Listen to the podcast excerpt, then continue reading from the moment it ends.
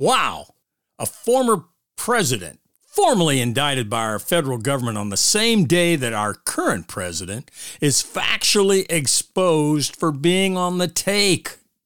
Is our republic coming apart at the seams? Stick around as I share my thoughts on Democrats and Republicans. Warning, you are about to hear may be controversial and may even make you mad. Listener discretion is strongly advised.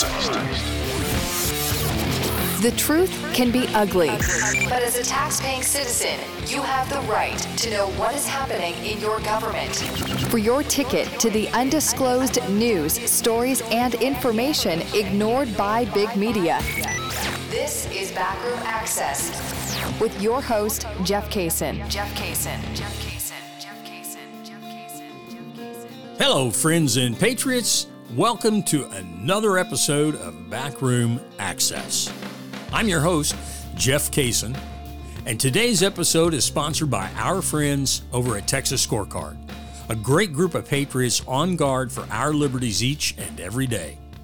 Check them out at texasscorecard.com for tons of great content on the latest political happenings in Texas. Well, folks, one of the major themes of my podcast here is that I notice things, and I encourage you to notice them as well. In today's mainstream media, I would strongly warn against being too wrapped up in the news cycle, which has the attention span of a hummingbird on caffeine these days. Pay attention to what you're being told, be skeptical, and always be vigilant against subversive messaging or outright lies. One of the things you'll have noticed throughout your lifetime, if you're my age or even younger, is the cycle of politics that has existed in this country for some time now. There's a common saying out there that says a lie told often enough becomes the truth in people's heads if they buy it. What you've been told most of your life is that the pendulum of American politics swings from left to right with each generation. Well, this simply is not true. Ask yourselves, honestly, what any Republican president or Congress in the past 60 years has done to truly push back against the left, to reduce the size of government, or move our culture back towards the right. What Republican has successfully put God back into our culture, or successfully fought back against degeneracy and truly reduced the size of federal government? Who will in the future? The answer is no one has, and no one will unless we change it. And that's a monumental task. Nixon, Reagan, both Bushes, Trump, all of them were given significant mandates by the American people, along with many Republican Congresses dating back from 1995 onwards.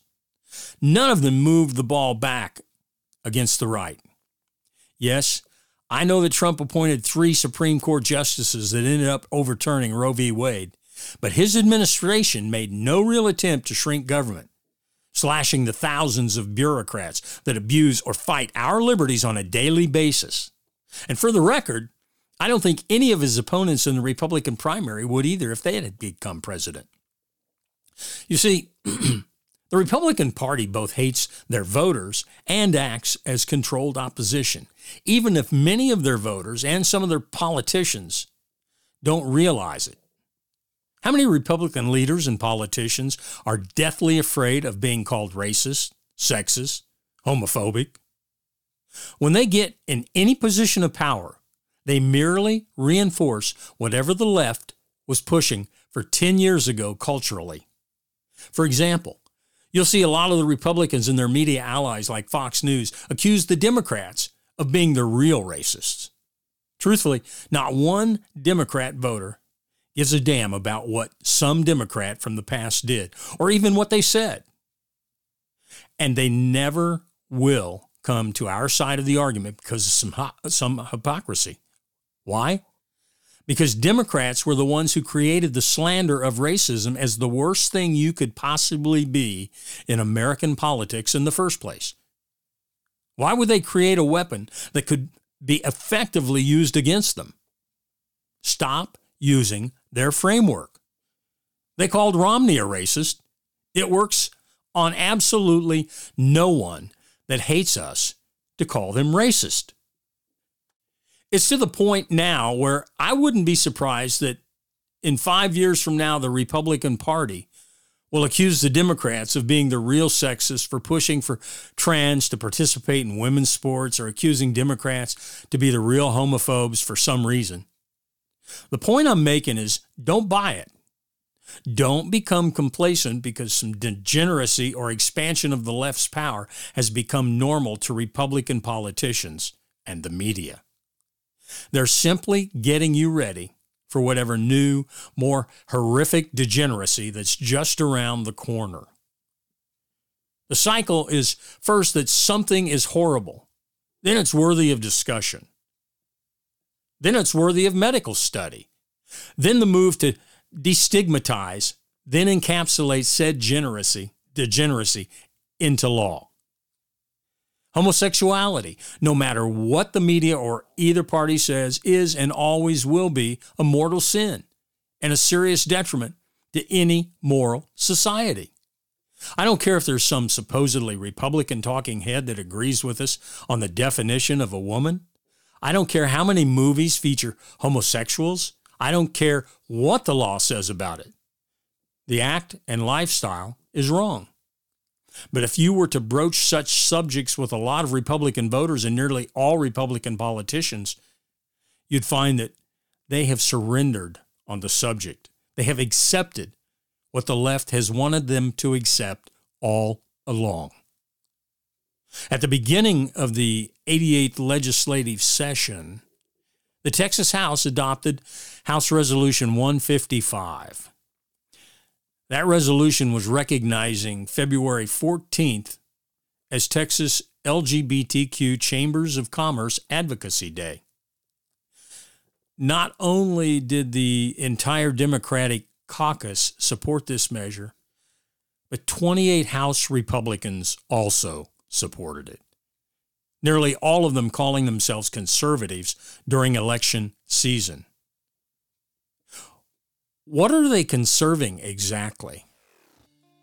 They're conserving the cultural gains of the left. This is what we must guard against, folks.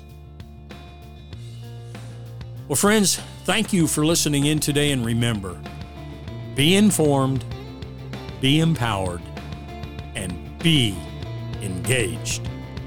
Stay healthy, stay safe and have a great week. And may God bless you and may God bless Texas.